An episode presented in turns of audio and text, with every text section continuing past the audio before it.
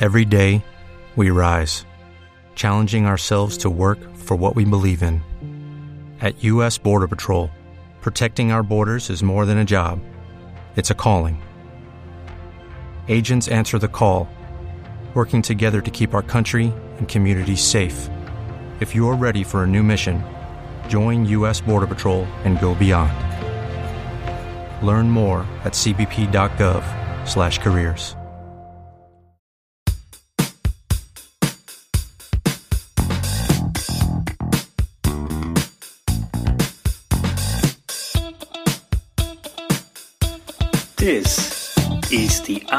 Cricket Podcast.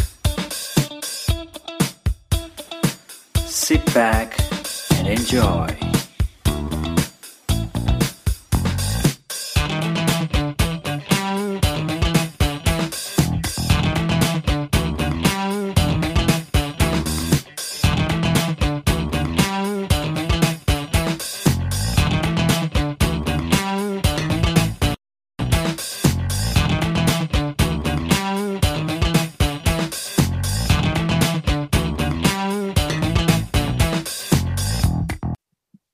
Hello, all. Welcome to another episode of Armchair Cricket Podcast, a podcast focusing on Test cricket by armchair critics of the game. I'm your host, Arjit.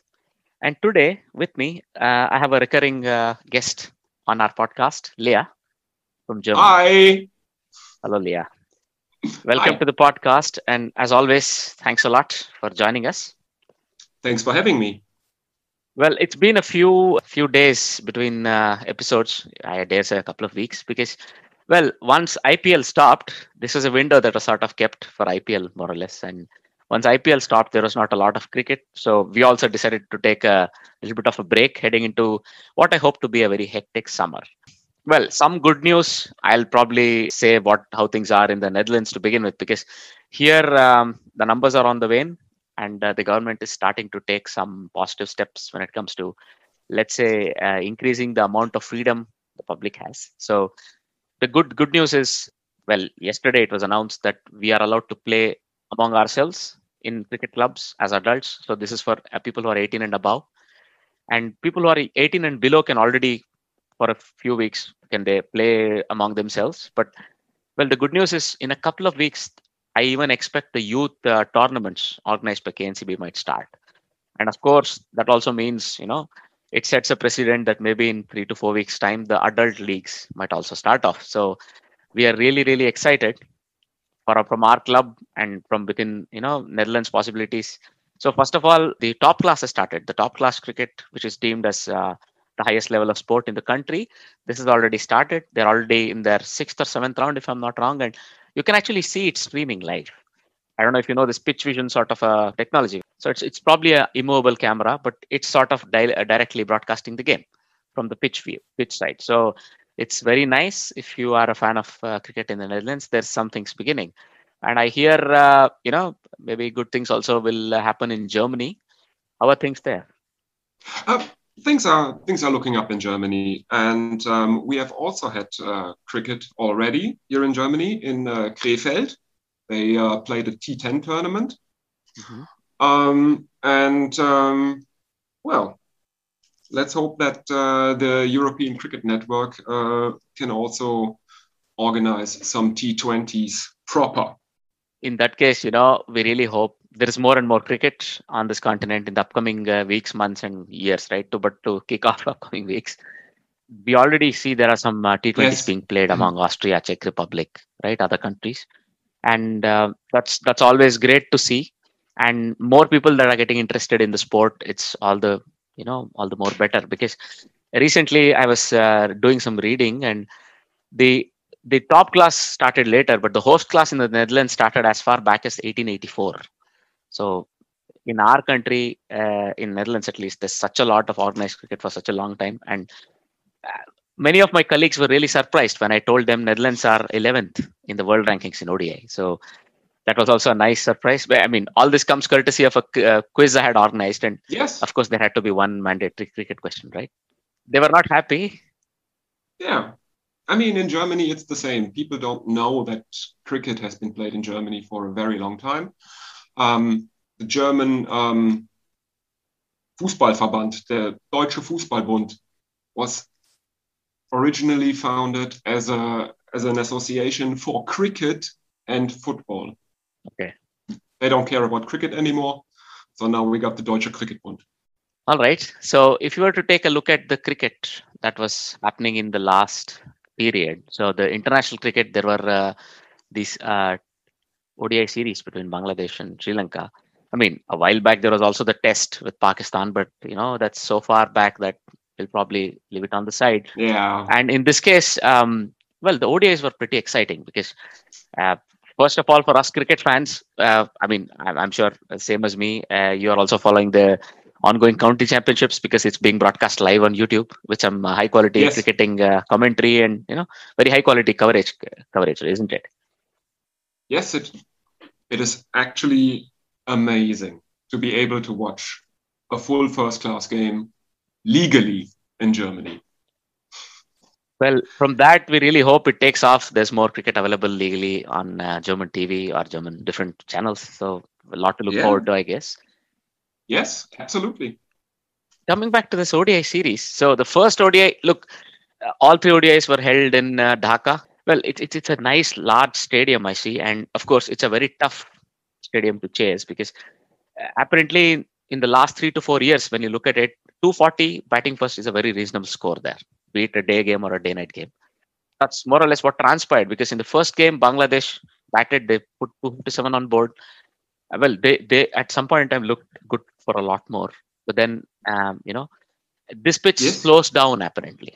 So as you go on, so it's always advantage to uh, win the toss and bat first, and it continues to slow slow down as the day goes on, and of course the spinners come into it right towards the end of the day. So batting first in the first ODI, Tamim Iqbal made a sluggish 52, but then in the context of the game, that was a good innings.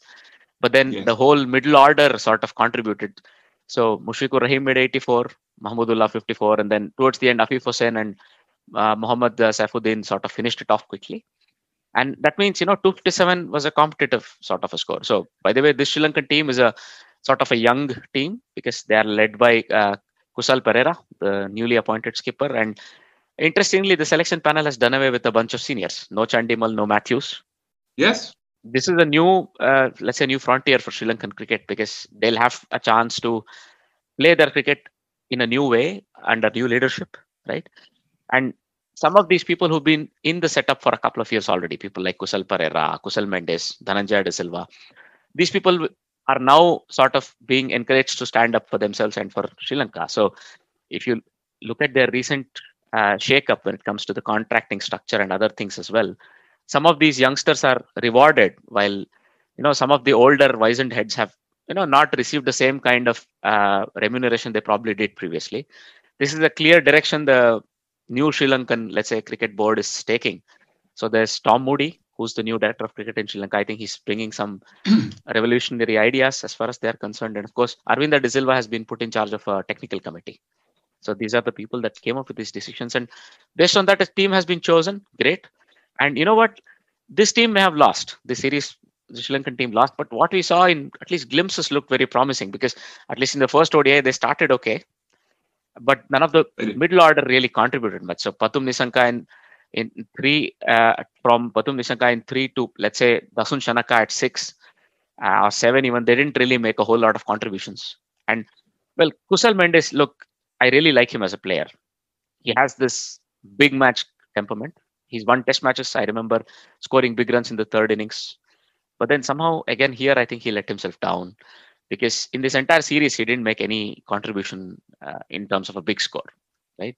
So for a, such a talented guy, he somehow gets stuck in the 20s and 25s and then he's dismissed. We see this time and again, the same thing happened in this entire tournament. But then uh, there was a bit of sting in the tail for Sri Lanka because Wanindu Hasaranga and uh, Isuru Udana did not give it up. I mean, probably so the result was probably clear, but they wanted to get as close as possible to give themselves a chance. That's really nice to see. So Wanindu Hasaranga is, when it comes to limited overs cricket, has been doing uh, doing really well. The first one there was sort of going along predicted lines. Uh, in this case, the Bangladesh bowlers, um, so Mehidy Hasan Miraz took four for 30, and then Mustafizur Rahman took three for 34, and Mohammad Saifud- Saifuddin two for 49. So the bowling was, let's say, very good. yes. So in this case, The second ODI was slightly different in as much that there was a bit more fight. But Bangladesh managed to get across that magic number of 240. Again, they made 246, but they were all out with almost two hours to spare. So the Sri Lankan bowling started to come good. So in this case, Mushfiqur Rahim was the binding force across this entire series as far as Bangladesh was concerned. He made a wonderful 125, a really patient one Yes. because he came in with a lot of trouble because 2 for 15.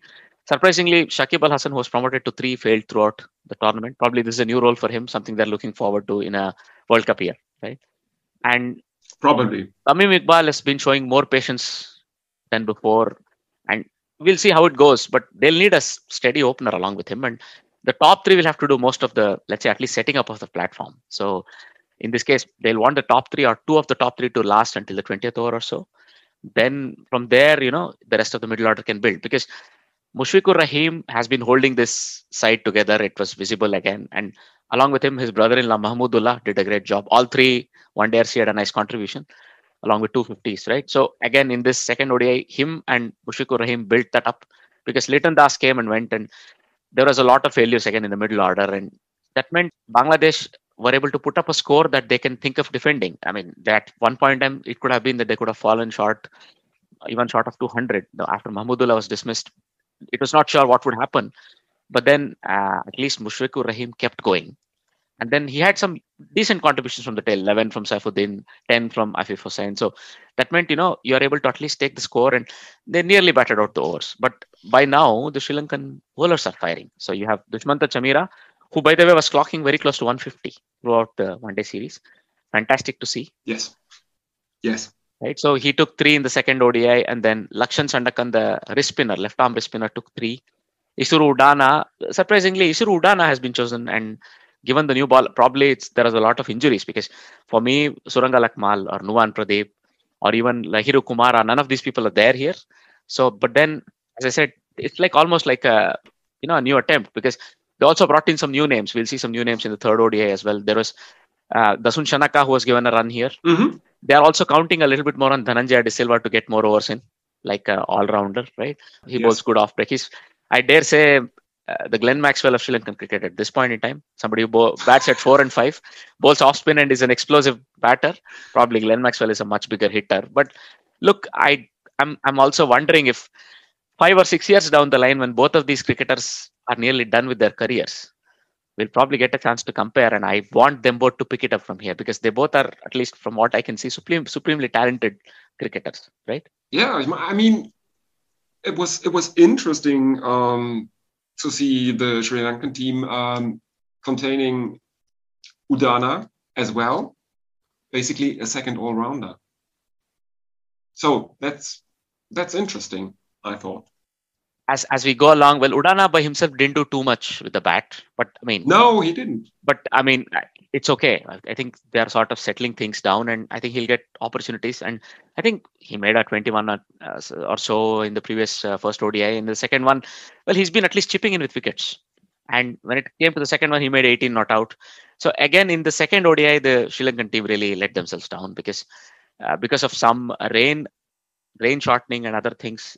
There were multiple, let's say, disturbances from the rain in the Sri Lankan innings. So they had a very stiff target from 40 overs. They had to make 245. That's a very, you know, a very tough target. And really, nobody, nobody made any notable score. There were a bunch of teens and 20s right down the order, and as a result, Sri Lanka quite comfortably lost. And that that came to me a bit of a surprise because their bowling looked pretty sharp, and they probably looked also good in the first ODI. And the to sort of fold in the second ODI came a bit of a surprise because again, Mehidy Hasan Miraz three for 28 in his 10 and Mustafizur Rahman 3 for 16 off his 6. And Shakib Al Hasan chipped in with two wickets as well. So, I mean, a consummate performance from the Bangladeshi bowlers. This gave them their first ever victory against Sri Lanka in a bilateral series in any format. So, it's it's a very big achievement as far as Bangladesh are concerned. And I think we'll see more and more of this, especially when Bangladesh are playing at home, because they're really a force to be reckoned with. And slowly they'll also pick it up when they start traveling. I mean, you see this problem with most countries from the subcontinent. We are all poor travelers, I think, when it comes to cricket. And slowly they'll make their way. They'll find their way. Like these days, India is doing all right. Pakistan are doing all right. I think Pakistan is the one exception there. Probably they've been doing all right for a very long time because they had a very Yes. enviable record in England and uh, other parts of the world where fast bowling was good, right? Even in Australia, I think. So at least when it comes to other countries in the South, South Asian subcontinent, uh, I think we are going to pick it up Bangladesh from here also when touring. Never forget, Sri Lanka are the only Asian team to ever win a series, albeit a test series, in South Africa. Oh, yeah. Who, who could forget those two tests? That Kusal Perera innings. I mean, I was lucky enough to see it live, Yes. and I Yes. will say it will trump Me. Laxman's 281, which I actually saw live as well, by a small margin, but it actually beats that innings because it was in a fourth, in, fourth inning and good God. So you're absolutely right. Yes. And and as a 10th wicket partnership, Yes. no less. Yes, it was a one wicket win. Yes. Speaking of one wicket wins, uh, on Twitter, somebody posted highlights of uh, Jimmy Adams leading West Indies to victory against Pakistan. And uh, this was in the 90s, late 90s, if I'm not wrong, because there still Wasim Akram bowling and a very young Saqlain Mushtaq. Mm. I mean, what stood out for me, I'm sorry to say, was the quality of umpiring. It was rather atrocious. Yeah. And uh, I mean, I don't want to point any fingers at any anybody, but there was one home umpire and there was one away umpire from what I saw. But it was it was still it was still quite bad. Uh, obvious decisions that were not given. And uh, look, Pakistan also didn't help themselves. There were a couple of really obvious runouts, like runouts by a length of a pitch that they missed twice. But I mean, those are all by the by, right? But uh, I mean, how Yeah. cricket was played uh, even 20 years ago, if we were to think, if you were to look at some of the uh, test match highlights from the ni- uh, from the late 80s and 90s, uh, there are many. Robelinda, I think this guy, right? He puts a lot out on um, Yes. YouTube, and On YouTube. some of those are. I mean, you're actually sometimes very surprised the LBWs that are given, and I think for a very long time, cricket was taken at that where level where you know umpire has given you out. Let's go. I mean, I'm going to bring a philosophical point here because it's mostly about how our lives have changed.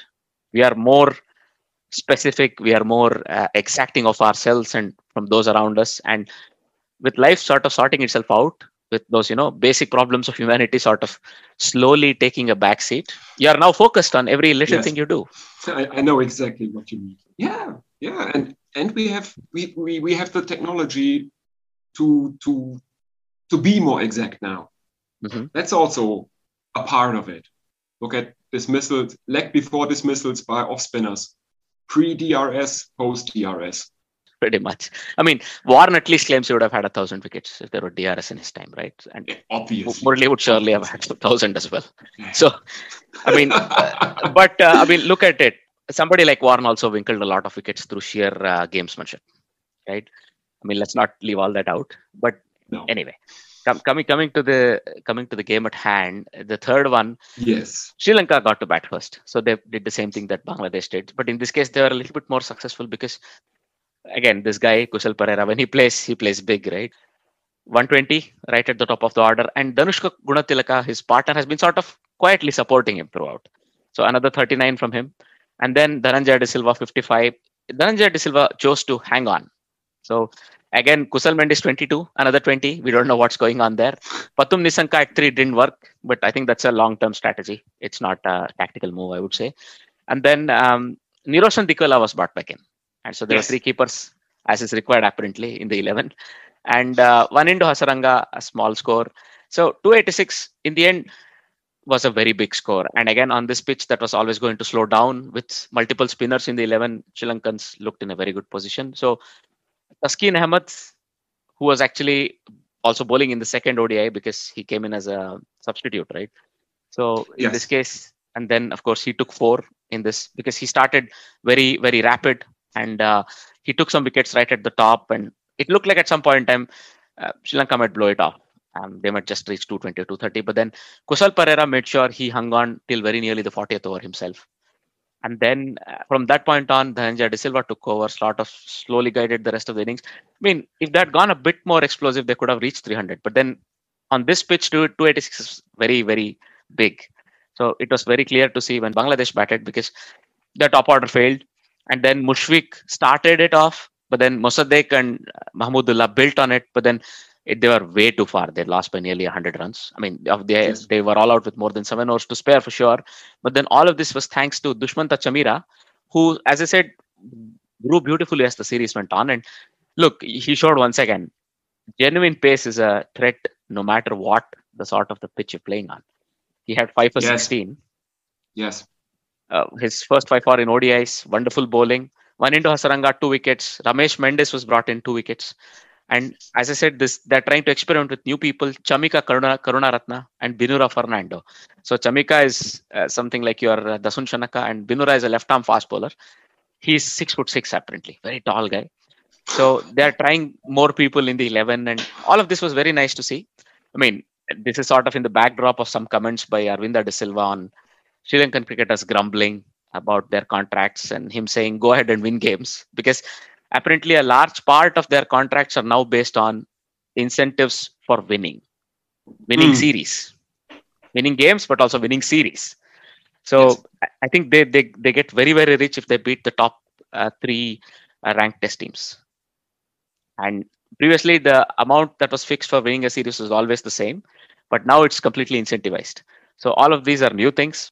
Nice to see that you know the Sri Lankan board is sort of walking the talk with the sort of selections that they want to show. At the other other end of the spectrum, Bangladesh would be really happy to win a series against Sri Lanka for the first time. And again, make sure the rest of the world takes notice that when you're going to Bangladesh, whether you're playing tests or one day or T20Is, you better be very careful. They are they are very strong at home, right? And you have this core of this core of uh, very senior pros. You have Shakib, you have Mushfiq, you have Mahmudullah, you have you know Tamim Iqbal? And I think Mustafizur Rahman is shaping up nicely, and Taskin Ahmad, a bunch of other fast bowlers, Shoriful Islam, they're all around this group, and they are now trying to build a core of youngsters. Afif Hossain, Mosaddek Hossain, you have all of these guys. So it's it's going to be nice. Also, Liton Das. So some of them, if they are able to gel, these guys would make a real difference, right? With Yes. Taskin Ahmad, they have a really fast bowler who can, you know, bring in the goods. You have Mustafizur Rahman, very canny, and even in test Yes. matches, I think they would be a really, really nice prospect whether you're bowling in England or on South Africa, basis, or Australia, where there is a lot of SENA countries, as they say, right?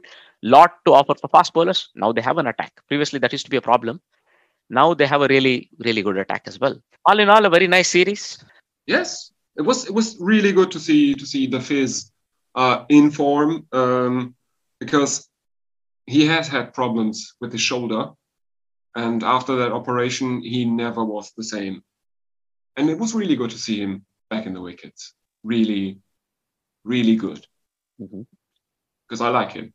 No, of course. He, A cutter bowler. a bowler. we don't have too many of those. Well, he uses a lot of those in the death, I guess. But up top with the new ball, I think he he's good enough. He can swing the ball, Yes, and uh, so that means you have this multifaceted bowler. He's no one-trick pony, right? That means he's always very useful uh, in any format of the game, especially the shorter ones, but also in the longer format. So that's very nice to see. And I'm always amazed at how country like Sri Lanka, with a limited set of people, that is cricketers who play at the highest level, first class level, always punches above their weight. I mean, I think at some point in time it was estimated they have about 250 to 300 players who play club cricket at the highest level, and that is their first class structure. And yeah, that's fantastic to be able to put together a team that goes out and performs. As well, we know they won a World Cup, right? And they have, as you say, won in South Africa. So all of this is very, very nice. So again, this there is a fairy tale here. No, it's it's not like India or England where they have a huge cricket setup and they have these under 11, under nine setups that always carry forward players. And that, that's why you know Sri Lankan players are allowed to and encouraged to embrace their uniqueness, be it in the way they play their cricket or their attitude, their actions, whatever it might be, right? So all this is always very heartening to see as a cricket uh, fan, and long may it continue, I would say. absolutely, absolutely. And they also won a World T20. Of course, there you go. And it was going to be a shame for that golden generation to go away without something. Mahela Jayawardene, Yes. Sangakkara, and Dilshan. so they managed to win a World Cup. That that was very nice. So All right. from that point on, let's now take a look at some of the cricket from around the world where you know, we're now talking of cricketing news. So the first thing, again, test match centric, right? So the world the test championship final is coming up. So, you know, June 18th, we're not that far away. now, Yes. Three weeks. And uh, it's a one off match, five days, but an extra day has been reserved. So some more rules have been made clear. So for whatever reason, if there is a draw or if there's a tie, then the trophy will be shared as it should be. Yes.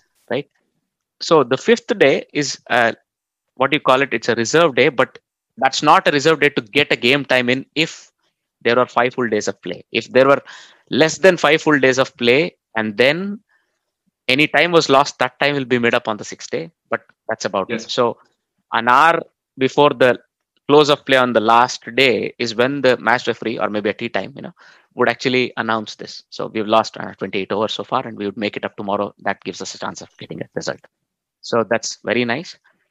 Two teams that are probably evenly matched and playing away from home, both of them. And uh, it must be said, frankly, probably the conditions are slightly in favor of New Zealand. Probably. Uh, but India are no uh, pushovers these days when they're traveling. They have a very good bowling lineup and the attitude. What we saw in Australia, I think it's been it's been talked about in multiple podcasts and in multiple Yes. you know places and how the attitude, right? The attitude that's been instilled by this leadership group here. And uh, I mean that will be a wonderful, wonderful test match. I can't wait for it to begin. I dare say I might you know, I might even take some holidays from work if possible because I, I would just want to sit and enjoy it. I'll see how many of those are over the weekend, and we'll we'll we'll see what else can be done around those days. Right? Yes. Because I would like to be tuned in. So let's see how that goes. There were two big tournaments this year that have been interrupted due to COVID. One is the PSL, the other is the IPL. So it looks like you know PSL at least is set to begin next week. So there are a couple of things that are up against the players. One is the weather itself because it's yeah middle of the summer in in a desert, so it's 40 degrees Yes. plus. So um, So they're they're having to train very hard. They're also having to sort of resort to multiple measures to focus and retain their strength because it's the ex, the exertion is going to be very high yes. Right.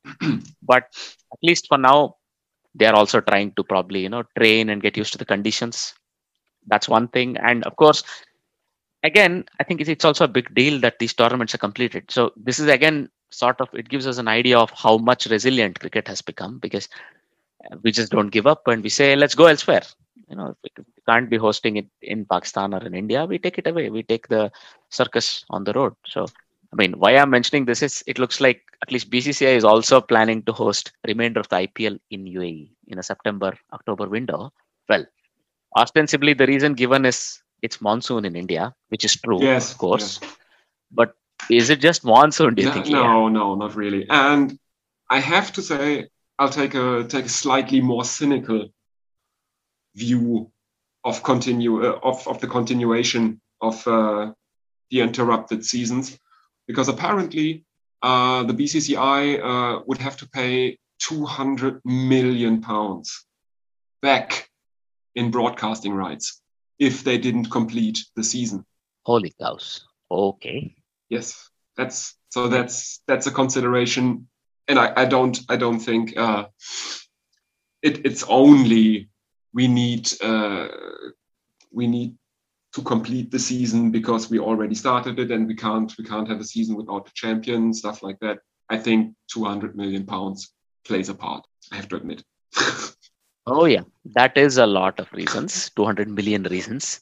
But I was not aware of this. That's first thing. But also, uh, there is no there's no force majeure clause in such an such an agreement where you know COVID is actually an act of God or whatever that is. Right? yes, yes, Those that are hosting it know it best. yes. Probably there were some other contingency plans that were put in place.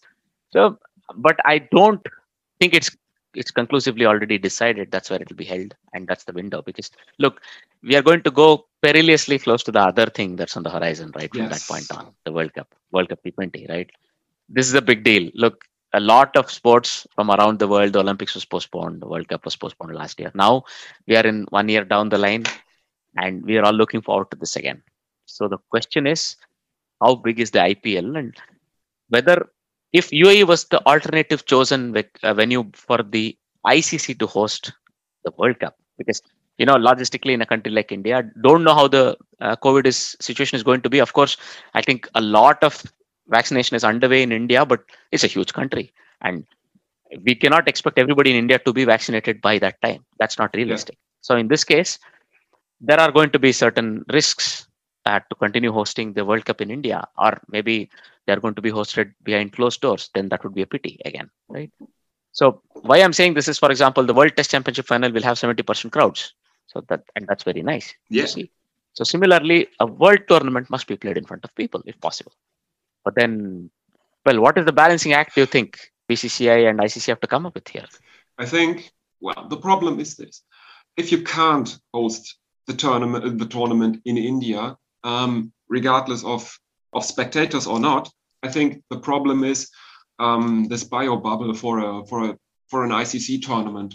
Uh, it has to be massive. There's so much support staff, um, media, uh, the grounds, the teams, all the hotels. It's going to be massive. And I think the question will be can we do this logistically in India or can we do it better in the UAE because um, of the geographical uh, for, for for geographical reasons you can you can put them out somewhere in the desert there are stadia in the desert basically you can keep all the mm-hmm. bubble you can keep the bubble more secure in, in in a remote location and the UAE is more remote than um, giant cities in India, big cities in India. I think that would be the consideration. Can we do it in the UAE if we can't do it in India? I think that's the problem. Indeed. The organizers face. But then, is that sort of positive? Do you think that you say first you host an IPL there, that's a multi-team tournament, and then following that a couple of weeks of break, and then the World Cup right away there, if it can't be hosted in India? Yes, I think yeah, it's it's. I mean, the ICC should probably look at uh, what's what's going to happen in the PSL and the and the the IPL uh, if it works. So so so as to have a benchmark um, for what can be done in the UAE and um, and yeah to learn to learn the lessons basically. What works what doesn't work in terms of biosecurity stuff like that. I think mm-hmm. we might we might have to brace ourselves for for the uh, for the world cup to be held in the uae you have a wise uh, point there and i think that might really come to pass as well. Let's see how it goes. Yes. but it will be a huge blow for the fans uh, waiting to see some live cricket in India. No IPL. Yes, yes, of course, of course it will be. But mm-hmm. yeah, but but but think about it. The worst thing that could happen is you have another wave uh, in the subcontinent, and you have to postpone the World Cup. That's the worst. You you start some group games, then you find out, oh, our biosecurity isn't up to scratch everyone goes home to be finished later.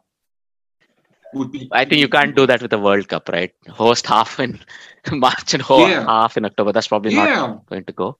Yeah. So there, so there, so I think the ICC will will do will be very risk averse in that sense. And if it if it works in the UAE, they might be tempted to host it there just to get it done in, in a single try. That's my thoughts. So let's see. Well, let's hope for the best, you know, for the Indian fans as well. But then thinking about the bigger picture, probably wherever you host it, it has to be in a much more secure place. Whether they get the sort of help and assurance from the Indian government that makes it possible in India remains to be seen. Let's see how that goes. Right. Yes. Yes. Going further, some more good news when it comes to women's cricket. Yes. The Indian women are going to tour uh, England, and this is going to be a full fledged tour where they're going to play even tests. So there's a one off test. So they're going to kick their tour off with a one off test, which is going to be a day nighter in Bristol. So that's fantastic. And then there are going to be three ODIs and three T- T20Is. So a 21 strong squad has been chosen for the Indian tour. And, uh, you know, well, there are a couple of surprises. For example, uh, Rajeshwari Gayakwad missing out, right? But Shefali Verma Ekta Bisht, yes. Shikha Pandey, and Tania, all of them coming back in. Well, these are all nice things, and you know, I wanted this generation of Indian women to be able to play tests. So we are really hoping this is a kicking off point because in international women's cricket, test match test matches were almost a thing of the past, right? Except for maybe Australia and England, and maybe to an extent New Zealand playing some. But yes, I think this is a good chance for the Indian women to also play tests, get to see what it is, and also you know show themselves off in a you know in a good light there that's the first thing but also them touring and getting that experience will be really good because a bunch of the squad, the Indian women's squad, is very young, right? You have you'll have Mithali Raj probably, but you'll have some older heads as well. But you know this squad is building up, and this tour will be a great learning curve.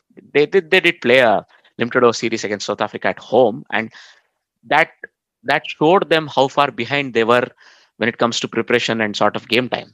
Now this is a chance to put it right, get game time, but also be better prepared and show a better, I know, give a good account of themselves. Maybe that's the way I would say. Yes. I don't expect any upsets. England cricket, when it comes to women's cricket, is far, far ahead. I would say the England and Australia are miles ahead. And it remains to be seen if they'll also come back with some very meaningful results for themselves as a group, because winning is not everything. We will we will really see if there are individual stars that stand up and make some name for themselves. Right. This is also a very good thing. Yes. And I really, really hope, in spite of all the cricket that is being scheduled to play in England, there's a New Zealand tour of England, there's a World Test Championship, there's a women's tour now, and of course, India are going to play test, and on top of it, there's a hundred. So plenty, plenty of cricket planned this summer and uh, up to leading up to autumn in England. And we really hope this tour doesn't get sidelined in all the other cricket that's happening. The only thing I think that has been handled a bit suboptimal is the scheduling of the test, of the women's test, because it collides with the World Test Championship final. hmm That was stupid. Right. That was stupid, I think. Well, I mean, they could have played it earlier, right? They could have finished it by 16th. Four more days earlier, if you had planned it, if the tour could have been planned that way. Yes. Okay. Yes. And Yes. then you just finish it one day before. Then you have all the eyes of the world on you as like a warm up. That you, you probably generate more revenue and more, you know, more uh, viewership that way. But anyway, um, I don't know the people who planned this had a different goal in mind, or probably there were real logistical issues when it comes to travel and quarantining, right? So we don't know. But all of this is no more than three weeks away. Again, like just three weeks is all the time we have to bide by, and Yes. a very very exciting summer is coming up for us that you know that leaves us with uh, one uh, small news harry gurney who has retired from all cricket at the age of 34 um, we wish him all the best going forward with his uh, career because our second career because it looks like uh, you know he had a niggling shoulder injury. He never could completely recover from it. This guy has you know played england played for england for a very short amount of time in limited overs games. But then he's he's been touring playing t20s around the world. Maybe this was the reason why his body sort of wore down a bit prematurely. But nonetheless he's had a very successful career and we wish him all the best going forward. Now this brings us to the trivia section of the episode. And so the trivia question from the previous episode was who was the last spinner before sri lanka's Jayawickrama to take a 10 for on test debut? Uh, you know, I knowing your cricket cricketing knowledge, I would be very surprised if you didn't know the answer. A 10 for on test debut. It wasn't. No, no, I don't know. It was Jason Krejza in India all those years ago, 2008. That's the answer to the question. It doesn't come Yes. very readily to many of us. I think he hardly played a bunch of tests. So, yeah, but nonetheless, that was a 12 4 on his debut, 8 and 4 in two innings. So, well done him and well done to Jayawickrama, right? Because he also won the games. The trivia question for this episode is which captain holds the record for the most number of consecutive wins at the start of his career? So, well, why this sort of kicked off is because Babar Azam has won four on a trot. In his very first four tests as a skipper, he's won all four. But this is a good record. This is a great record to have, but he's nowhere near the top. So the question is, who is the captain that has the most number of successive wins right at the start of his career? So, I mean, you'll have to go a little back, um, 70, 80 years back for a name. And he's not a very Hmm. well known name these days, but he was a big deal in his day, right? That's the clue I can give. And uh, let's see uh, if, uh, you know, you can tell me offline as always. Lea, probably you have a guess or two at the answer. Uh, I guess, I guess maybe. Yes. So, well, I would like to thank Lea, as always, for bringing uh, much needed flavor, a bit of German flavor to our podcast, You're you're very welcome. right? And as always, it was a pleasure hosting you, and we hope to have you again. You have uh, Yeah. you have such a nice uh, knowledge, encyclopedic knowledge of cricket, and maybe you can also put it to good use who knows in the upcoming days and months, right? Yes, probably. Would you like to give out more uh, more uh, ways in which people could get in touch with you, Lea? Um, it's always it's always uh, good to follow me on Twitter uh, at Linux L E A Linux as the operating system. You can you can look you could probably look forward to something over there. That's all I'm I'm going to say. Some tantalizing hints given. Let's see what's what's going to happen in the next couple of weeks. Thanks a lot, Lea, and uh, a goodbye. Goodbye. Goodbye, everyone.